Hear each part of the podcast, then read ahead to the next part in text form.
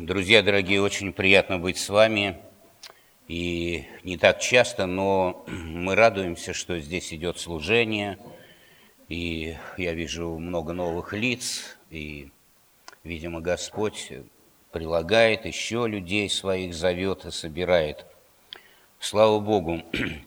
Я хочу вас поздравить с наступающим праздником. Завтра у нас будет Сретенье, известный христианский праздник – и он означает для всех нас э, встречу с Иисусом Христом. Вы помните, в этот, в этот день э, встретились от имени человечества старец Симеон, пророчица Анна, дочь Фануилова, э, в храме с Иисусом Христом, которого принесли в храм родители Марии и Иосиф.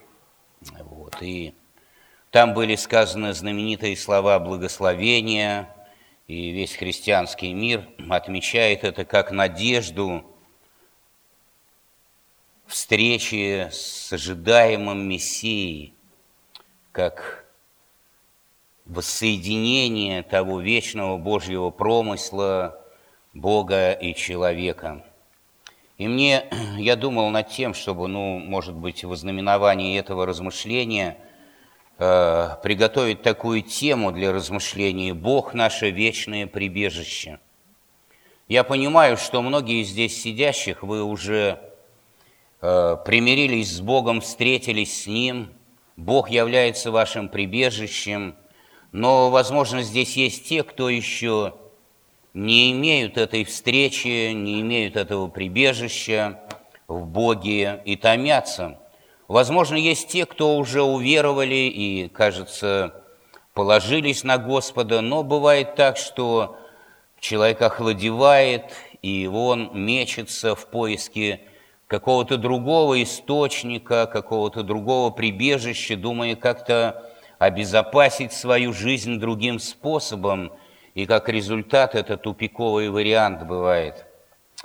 Э, я вспоминаю такой случай, э, где-то в годах 86-х примерно, я помню, мы были э, на регенских курсах, это было в Сухуми, в Абхазии, и тогда, когда проходили наши занятия с регентами, это еще были дни гонений, мы целых вот весь период этих курсов регенских мы были в закрытом помещении, только ночью мы могли выйти немножечко подышать.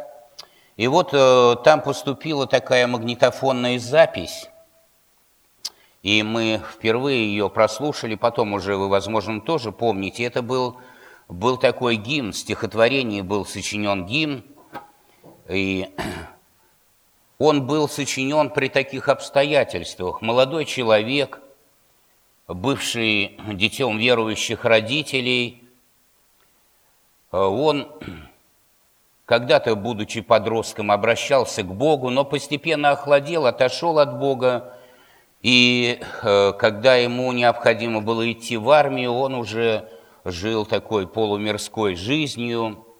И вот когда его взяли в армию, его направили в Афганистан, тогда там были э, боевые действия – вот, ограниченный такой состав вооруженных сил там был.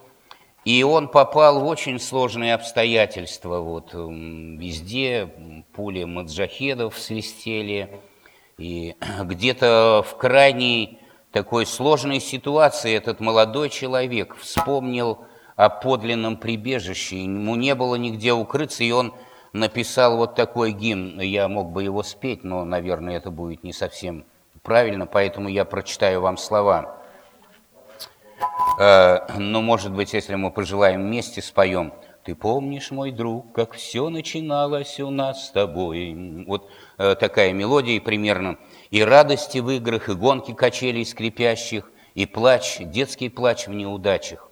И там такой припев, он идет такой доминантой через э, всю эту песню – Дом мой, детство начало, дом мой, Где нет печали, я стремлюсь в этот светлый отчий дом. Дом мой так долго ждущий, а я к нему идущий Вновь хочу возвратиться в отчий дом, отчий дом. Вы понимаете, вот этот такой, как бы рефрен такой, который идет, он э, дает нам идею вечного дома. Не то, что он хочет домой вернуться куда-то к российским березам, но вечный дом, подлинное его утешение – и вот он дальше пишет, «Но детство прошло так совсем незаметно для нас с тобой, как солнце садится и тает свеча, догорая сквозь ветер, свой свет сохраняя». Опять припев. И в конце он дает идею, понимание, которое все раскладывает по местам уже. «Ты помнишь, мой друг, когда-то в Едеме, давным-давно, из отчего дома ушли мы, чтобы жизни учиться, и вновь мы хотим возвратиться. Дом мой детства начало, Дом мой так долго ждущий, а я к нему идущий, вновь хочу возвратиться в отчий дом. Видите, он дает понятие, что в лице Адама и Евы однажды все человечество ушло от Бога. И это сложный путь познания, он стал результатом выбора человека, выбора жизни без Бога, найти прибежище где-то в чем-то другом, защиту в каких-то других обстоятельствах, не в Боге. И однажды вот в кризисной, сложной ситуации человек однажды осознает, что есть отчий дом, что есть крепкое прибежище в Боге, и только в нем можно однажды успокоиться навсегда. Вот, друзья, конечно же, что это за отчий дом, где нет печали? Это Священное Писание дает нам этот ответ, и сегодня мы об этом поразмышляем – Подлинное прибежище, по-настоящему безопасное место только в Боге. И Псалом 89 открывает нам четыре качества Бога, каждый из которых говорит нам о Его абсолютной надежности. Давайте мы прочитаем Псалом 89. Я вижу, вы тоже проходите подряд, и, возможно, вы уже изучали этот псалом, э, но мы повторим, давайте с первого стиха. Молитва Моисея, человека Божия. Господи, Ты нам прибежище в рот и рот. Прежде нежели родились горы, и Ты образовал землю и вселенную, и от века и до века Ты Бог. Ты, возвращ... Э, ты возвращаешь человека в тление и говоришь, возвратитесь, сыны человеческие – Ибо пред очами твоими тысячи лет, как день вчерашний, когда он прошел и как стража в ночи. Ты как наводнением уносишь их, а не как сон, как трава, которая утром вырастает, утром цветет и зеленеет, вечером подсекается и засыхает. Ибо мы исчезаем от гнева Твоего, и от ярости Твоей мы в смятении. Ты положил беззаконие наше пред Тобою, и тайное наше пред светом лица Твоего. Все дни наши прошли во гневе Твоем. Мы теряем лета наши, как звук. Дней лет наших семьдесят лет, а при большей крепости восемьдесят лет. И самые лучшие пора их – труд и болезнь. Ибо проходит быстро, и мы летим. Кто знает силу гнева Твоего и ярость Твою? По мере страха Твоего научи нас так счислять дни наши – чтобы нам приобрести сердце мудрое. Обратись, Господи, доколе, умилосердись над рабами Твоими, рано насыти нас милостью Твоей, и мы будем радоваться и веселиться во все дни наши. Возвесели нас за дни, в которые Ты поражал нас, за лета, в которые мы видели бедствие. Да явится на рабах Твоих дело Твое, и на сынах их слава Твоя. И да будет благоволение Господа Бога нашего на нас, и в деле рук наших споспешествуй нам, в деле рук наших споспешествуй. В самом начале, друзья, э, здесь указано, что это молитва Моисея, то есть это авторство Моисея говорит нам о том, что это, возможно, перед нами один из древних отрывков Э, Библии, то есть Библия состоит из определенных книг, и в частности книга псалмов составлена тоже э, из псалмов, которые написали различные авторы. И, скорее всего, если это так, то э, датируется это примерно 1400 лет до нашей эры, до Христа. если учесть, что выход из Египта был в 1446 году, то, скорее всего, этот псалом, он написан во время скитания Израиля в пустыне. Вот. Вместо нескольких месяцев, которые мог пройти этот переход, они ходили там 40 лет, нарезая круги. И можно себе представить, какие переживания они испытали там. Там были и победные моменты, было много чудес, но также было много тупиковых ситуаций, которые произошли от неверия. Целое поколение вымерло – те, которые вышли из Египта, кроме двух человек, вы помните, потому что являли неверие. И мы здесь видим, что вот эта молитва Моисея, которая позже была записана, что в этих обстоятельствах, бросающих вызов самому глубоко верующему человеку, он смотрит на Бога. Вот, и смотрит на Него в перспективе вечности – не просто здесь пройти эту ситуацию, а он смотрит дальше, и он видит, что Бог – это его единственное прибежище. Давайте мы посмотрим эти четыре очень ясно различимых таких, можно сказать, качества Бога, которые являются и сегодня для нас описанием надежности этого прибежища. Итак, вот в первых трех стихах мы очевидно видим вот такое качество Бога. Бог наше прибежище, потому что Он вечен, а мы временны. Перед нами такой контраст Моисей освещает. Бог и люди.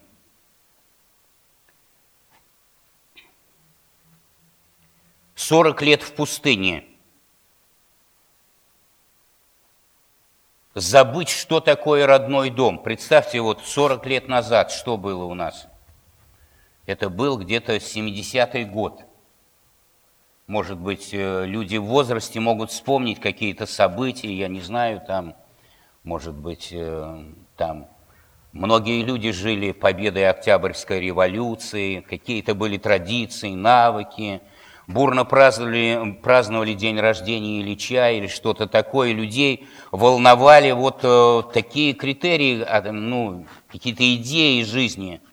Но прошло 40 лет, и сегодня э, вот молодое поколение, оно даже, возможно, не знает таких имен. И совершенно обстоятельства изменились. Где мы жили, что нас волновало, люди 40 лет – ходили и забылось, многое ушло в прошлое, уже другое поколение, странствование и скитание каждый день, как будто отбивает какие-то насечки на опыте и судьбе жизни. Новые впечатления, такие, кажется, монотонные, аскетичные, скалы, пустыня. И это достаточно много людей. Каждый день они были накормлены, напоены, одеты, обуты, великое чудо рядом с тем, что глаза видели, как бы ограниченность и сухость. В глубине они были во всем остальном в удивительном чуде. И вот Моисей, видя все это, он говорит, «Господи, Ты нам прибежище в род и род». Он, он говорит о смене поколений – Прошло одно поколение, но мы продолжаем верить. Мы будем верить в Тебя, потому что Ты надежное прибежище. Век проходит. Один, одно поколение уходит, другое наступает, а Ты вечен.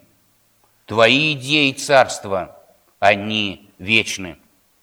Смотрите, здесь он видит в Боге как э, такая крепкая, неприходящая константа, постоянная такая величина великая, которая по-настоящему держит их в этих ситуациях. И он берет в третьем стихе особенный образ.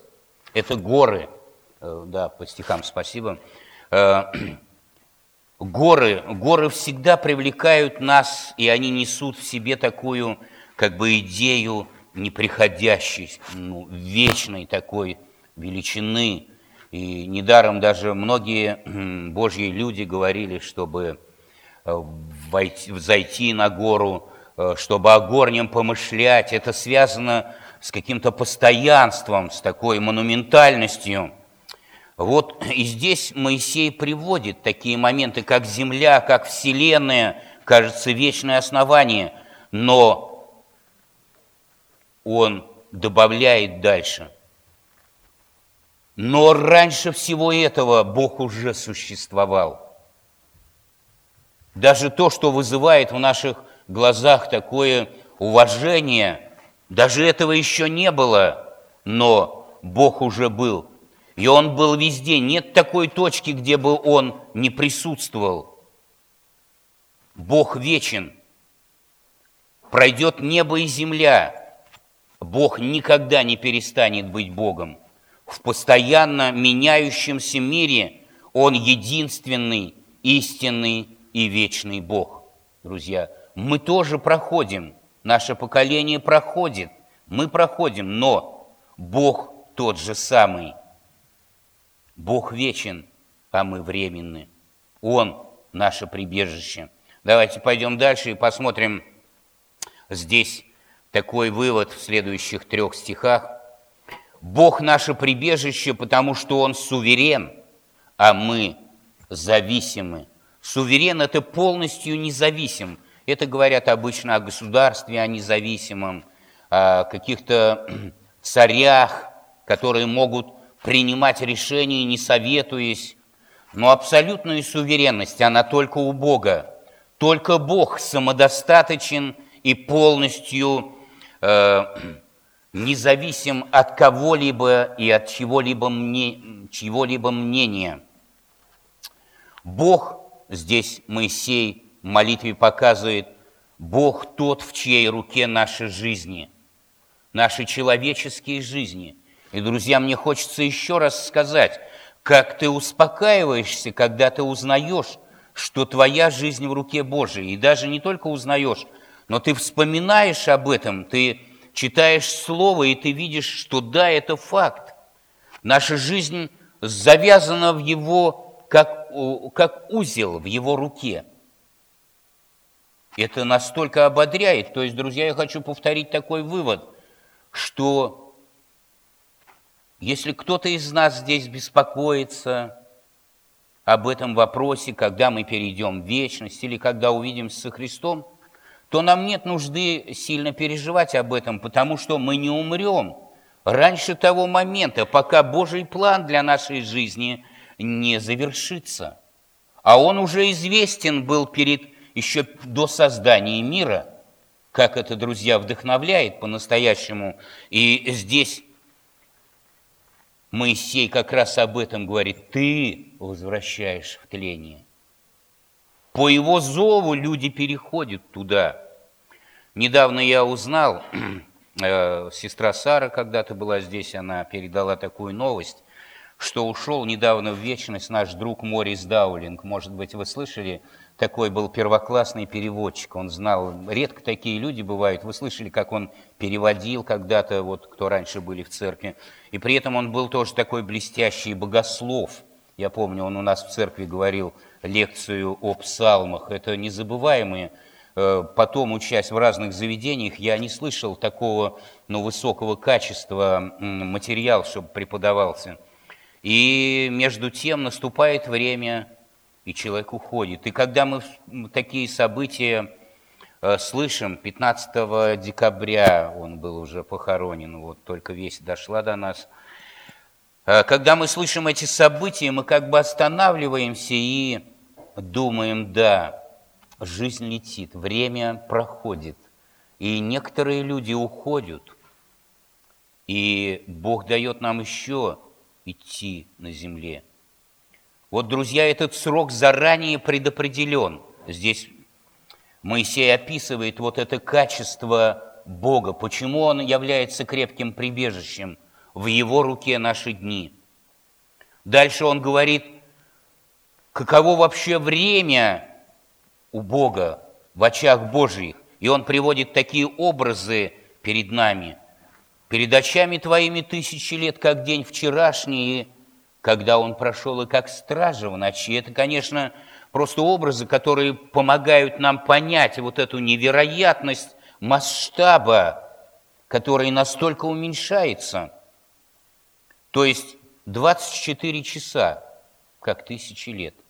Вот вчера вечером мы в это время, 10 в 11 часов, где-то были, помните, и уже эти 24 часа прошли, мы здесь в собрании. А у Бога так проходит тысячи лет.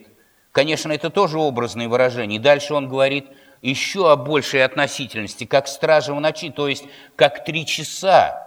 Вот, сегодня, возможно, мы встали, собирались в собрание, и уже тысячи лет прошло. Мы сегодня здесь. Можно еще дальше двигаться. То есть вывод какой?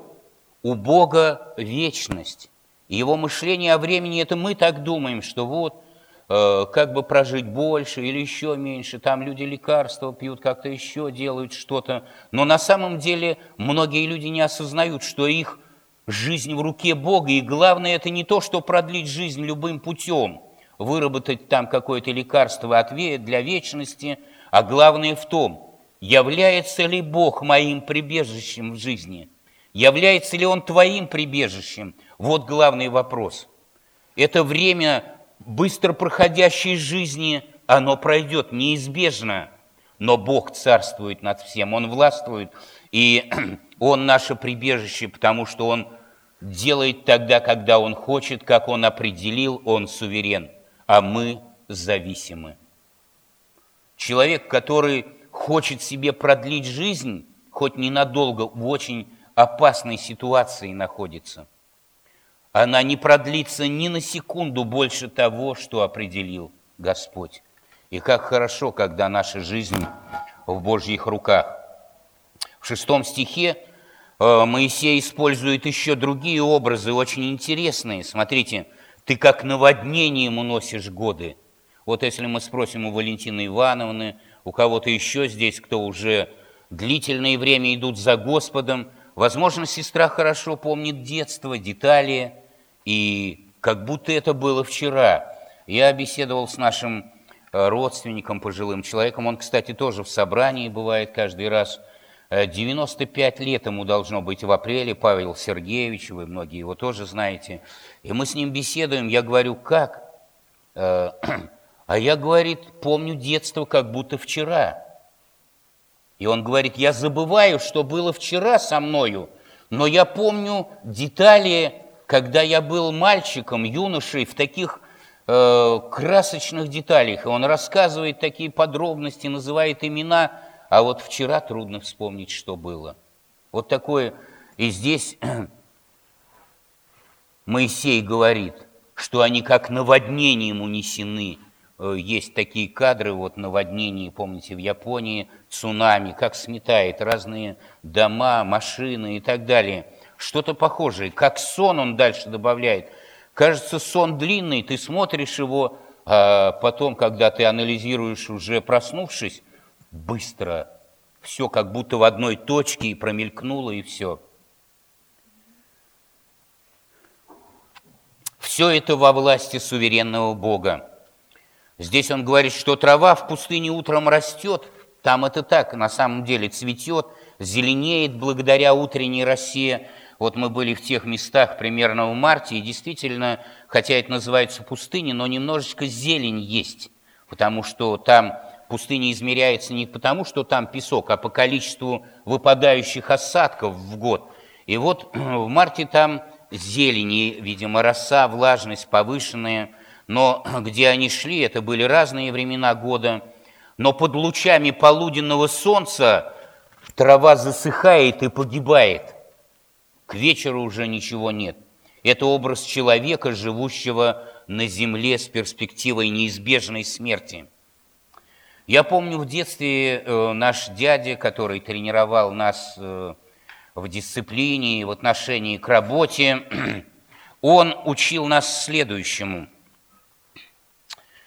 Э, мы были на синокосе в летнее время, и вот мы выходили, нас было три Э, три брата, мой старший брат, младший, я, и он нас учил. Мы выходили на такое поле и вставали с косами в ряд.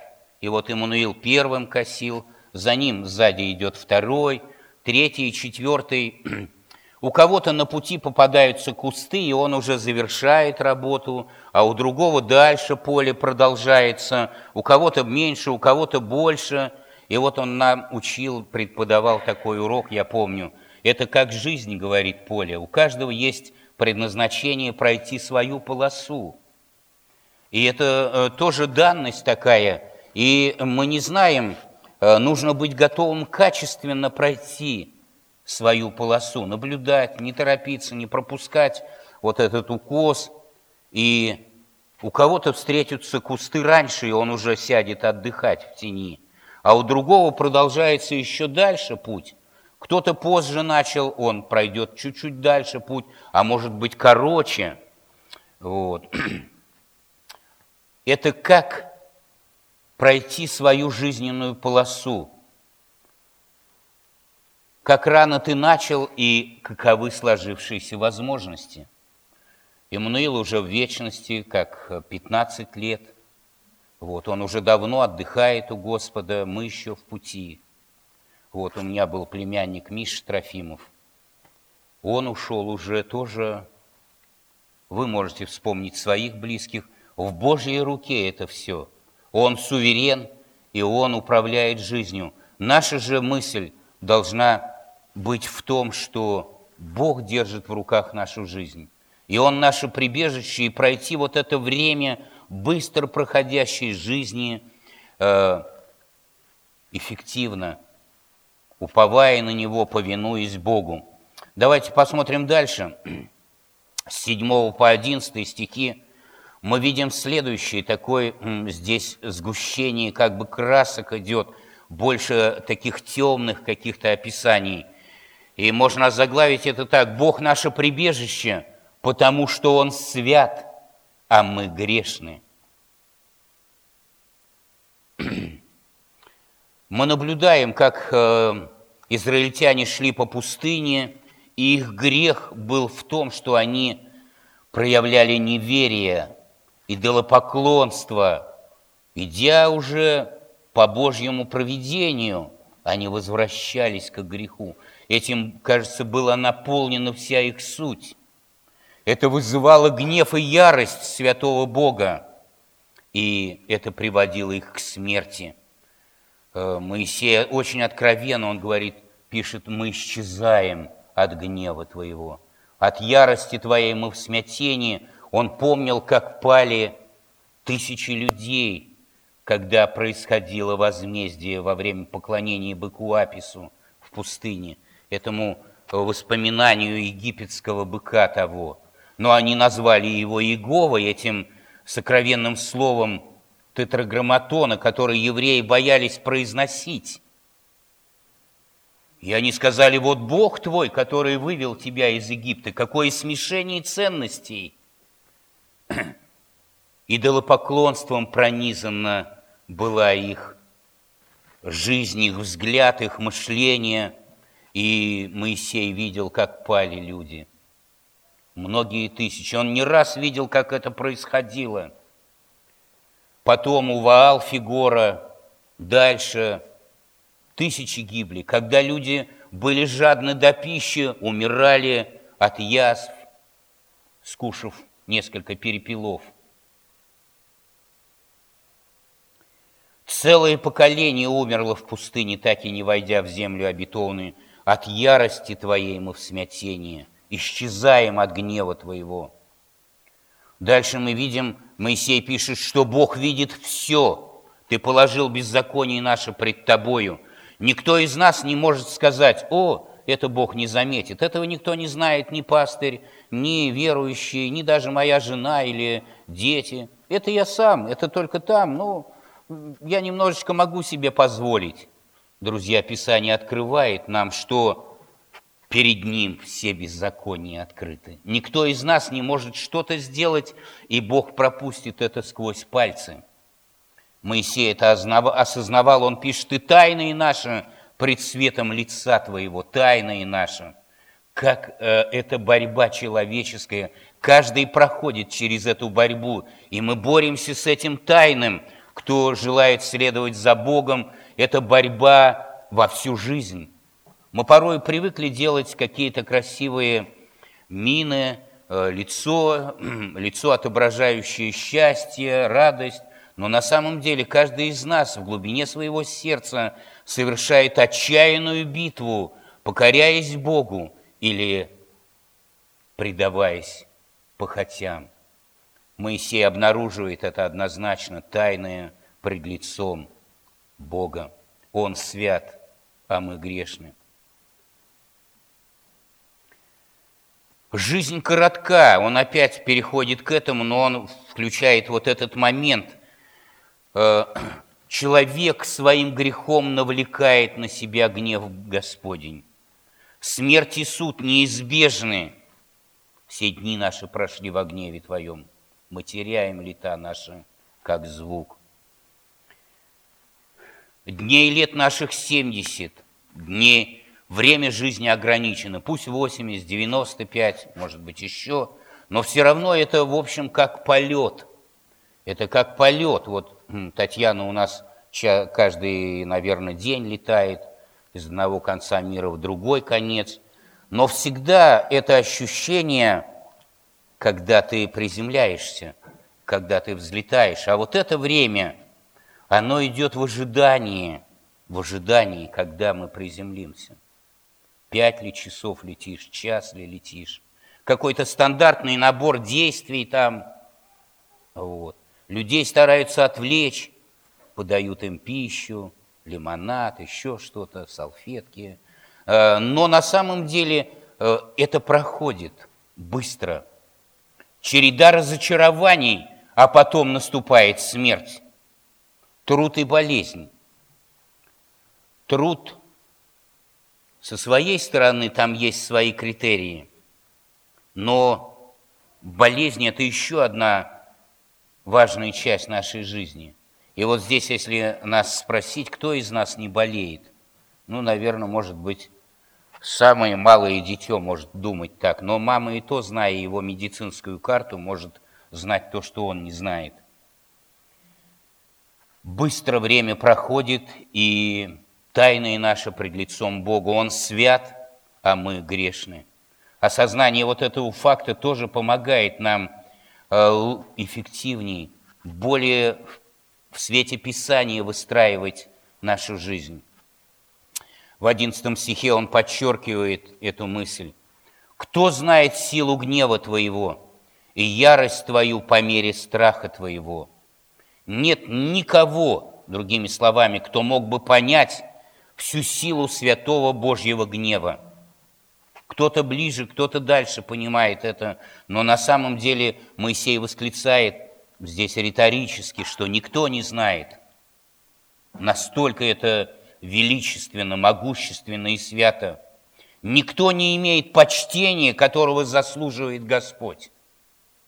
Наше призвание всю жизнь стремиться, и мы идем. Это называется путь освящения – путь практического послушания Богу во все дни жизни. И это предназначено до самого конца. Никто не может сказать, о, я уже достиг этой точки, я уже теперь э, свят, и мне уже больше не надо. Как только человек это сказал, он обозначает свою низость, свою гордыню и тщету. Моисей здесь пишет об этом более ясно, что никто не знает – это твоя святость настолько, настолько страшна и достойна почтения, что никто из нас не укладывается в эти рамки. Во время сорокалетнего скитания он ясно пришел к этим выводам. Четвертое, друзья, качество, которым уже заканчивается вот этот псалом, следующие 5-6 стихов. Здесь ясно видно, как и всегда во многих псалмах завершение такое позитивное. «Бог наше прибежище, потому что Он милосердный, а мы нуждающиеся в Нем». А мы нуждаемся в Нем. Вот Он милосердный, а мы, как нищие, мы нуждаемся в нем. Он описывает это очень явно. В молитве звучат такие слова «Научи нас так счислять дни наши, чтобы нам приобрести сердце мудрое». Вы поете такой старинный гимн э, «Не дай нам, Боже, унывать, но дай всегда смиряться, к Тебе в молитве прибегать, перед Тобой склоняться». И там тоже есть вот эта идея этого псалма, что Наша жизнь для того, чтобы нам понять вот эти истины о том, что Бог – наше прибежище. И сердце человеческое само по себе, оно не способно это сделать, оно греховно, лукаво, крайне испорчено.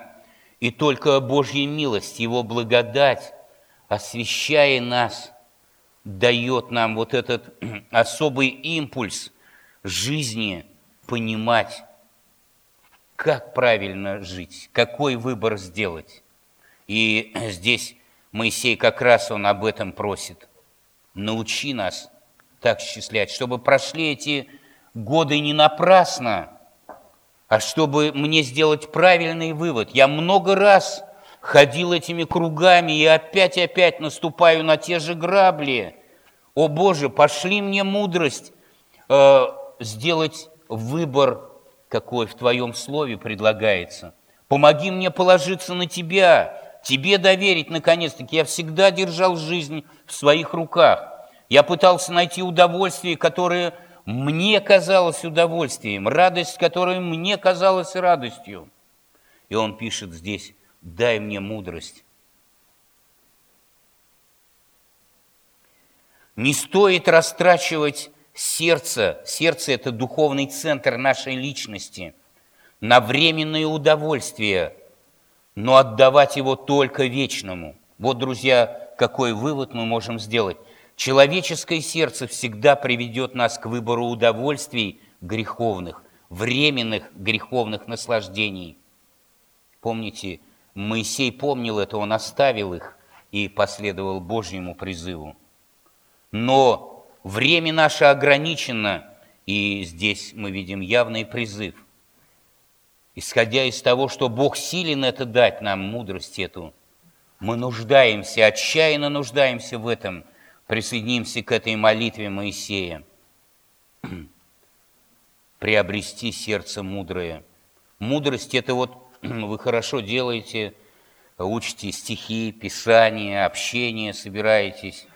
Э, это важное время, это не пройдет напрасно, и оно принесет добрый плод к вечности. Для плоти это не кажется удовольствием, а для духа это подлинное. Плоть не пользует немало, а дух животворит. Обратись, Господи, доколе умилосердись. Вот здесь есть идея, что Бог милосерден. И Моисей уповает именно на это качество Бога, что он его прибежище также потому, что он милосерден. Это качество, свойственное Богу. Он человеколюбив. Его молитва обращена к Богу милостивому. И это для каждого из нас. Возможно, кто-то проходит сейчас отчаянную ситуацию. Может быть, это физическая болезнь, ситуации на работе, э, какие-то взаимоотношения сложные с людьми, которым ты доверял. Э, Бог милосерд. Это единственный правильный выбор – доверить Ему эту ситуацию. Он человеколюбив. Очень часто бывает, Бога изображают как э, дедушку, сидящего на облаках с ложкой, который только хочет всех ударить. И... Вот. Но на самом деле Моисей видит в Боге вот это удивительное качество милосердия. Как ценно прибежище в Боге, потому что Он милостив, милосерд, и Он уповает на Него. И дальше Он говорит о том, чтобы насытиться милостью Твоей. Смотрите, опять повторяется это слово «милость». Он видит это качество в Боге, и мы будем радоваться и веселиться. Он говорит, пусть пройдет долгая ночь гнева Господнего – много они пережили уже. Он молится о том, чтобы наступило раннее утро, как этого ждет страж, который стоит. Он молится о дне благодати, уже как являясь и пророком тоже. Он ждет того, который должен прийти. Пусть отныне все наши дни будут другими, только Ты можешь наполнить наши дни настоящей радостью и подлинным весельем. В 15 стихе он продолжает говорить эту же мысль. «Возвесели нас за дни, в которые Ты поражал нас, за лета, в которые мы, били, э, мы видели бедствие. Бедствие – это суровая кара, гнев Божий, поражение за то, что мы отвернулись от Него. Только Ты можешь заменить горе радостью и веселью. Однозначный выбор, который делает в молитве Моисей. Он полагается на милосердие Божье. Дальше он говорит, восстанови дело Твое в нашей жизни, да явится на рабах дело Твое. Останови наше бесцельное блуждание по пустыне. Пусть явится слава Твоя. И заканчивает этот, этот псалом, 17 стих, таким, таким молитвенным, таким призывом уже и к Богу, и, может быть, для тех, кто слышит его молитву. «Яви народу твоему незаслуженное благоволение. Мы не заслуживаем его, но по милости твоей яви. Благослови труд, дело рук наших. Вот труд по созиданию церкви здесь, в Юдино, это то же самое. Это не произойдет благословение от того, что мы так хорошо проводим собрания или там песни поем ярко, читаем проповеди. Это происходит по милости Божией, это Его дело, это Его милость к нам. И когда Он восстанавливает, являет на рабах свое дело по милости, мы осознаем это, то он является крепким прибежищем и в этом, потому что Он милостив, а мы нуждаемся. Постоянное осознание нужды в Боге. Итак, друзья, заканчивая вот размышления, мне хочется еще раз подвести итоги того, как важно и ценно, когда Бог является нашим прибежищем среди этой жизни быстро уходящей.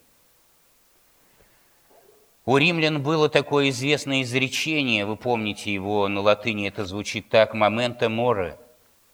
«Помни о том, что ты смертен». Эту фразу произносил раб, который стоял сзади э, властелина, сзади военачальника на колеснице, на которой властелин выезжал в город победителем, триумф победителя. Была такая специальная торжественная церемония, и весь город, который был завоеван, или там, где это чествовалось, э, все жители должны были выйти, восклицать, радоваться.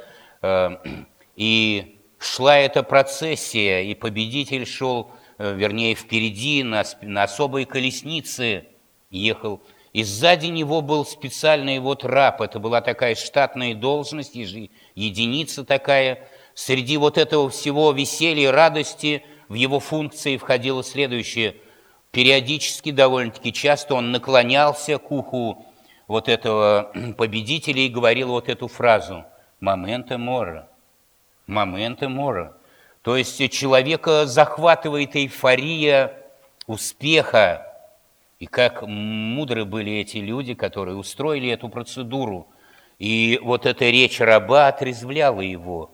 «Помни, что ты смертен» на какую бы вершину успеха тебя не занесло, помни, что ты смертен, жизнь быстро пройдет. Когда человек попадает в ловушку вот такого подъема человеческого успеха, говорят, что он даже не способен адекватно мыслить. Его влечет в разгул, его влечет к каким-то грехам. Он срывается, как это говорится.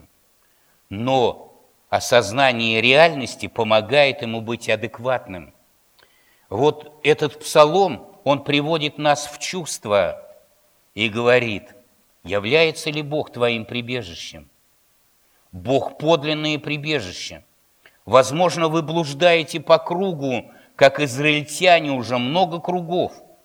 Отчаяние, разочарование, гнет неотложных дел, поджимающие сроки, и вы совсем упустили из виду вечное и неприходящее. Я не знаю, может быть, здесь есть кто-то. Этот псалом показывает, что Бог – наше вечное прибежище среди земной, быстро проходящей жизни. Наша жизнь предназначена для небесного, для вечного. Здесь это подготовка.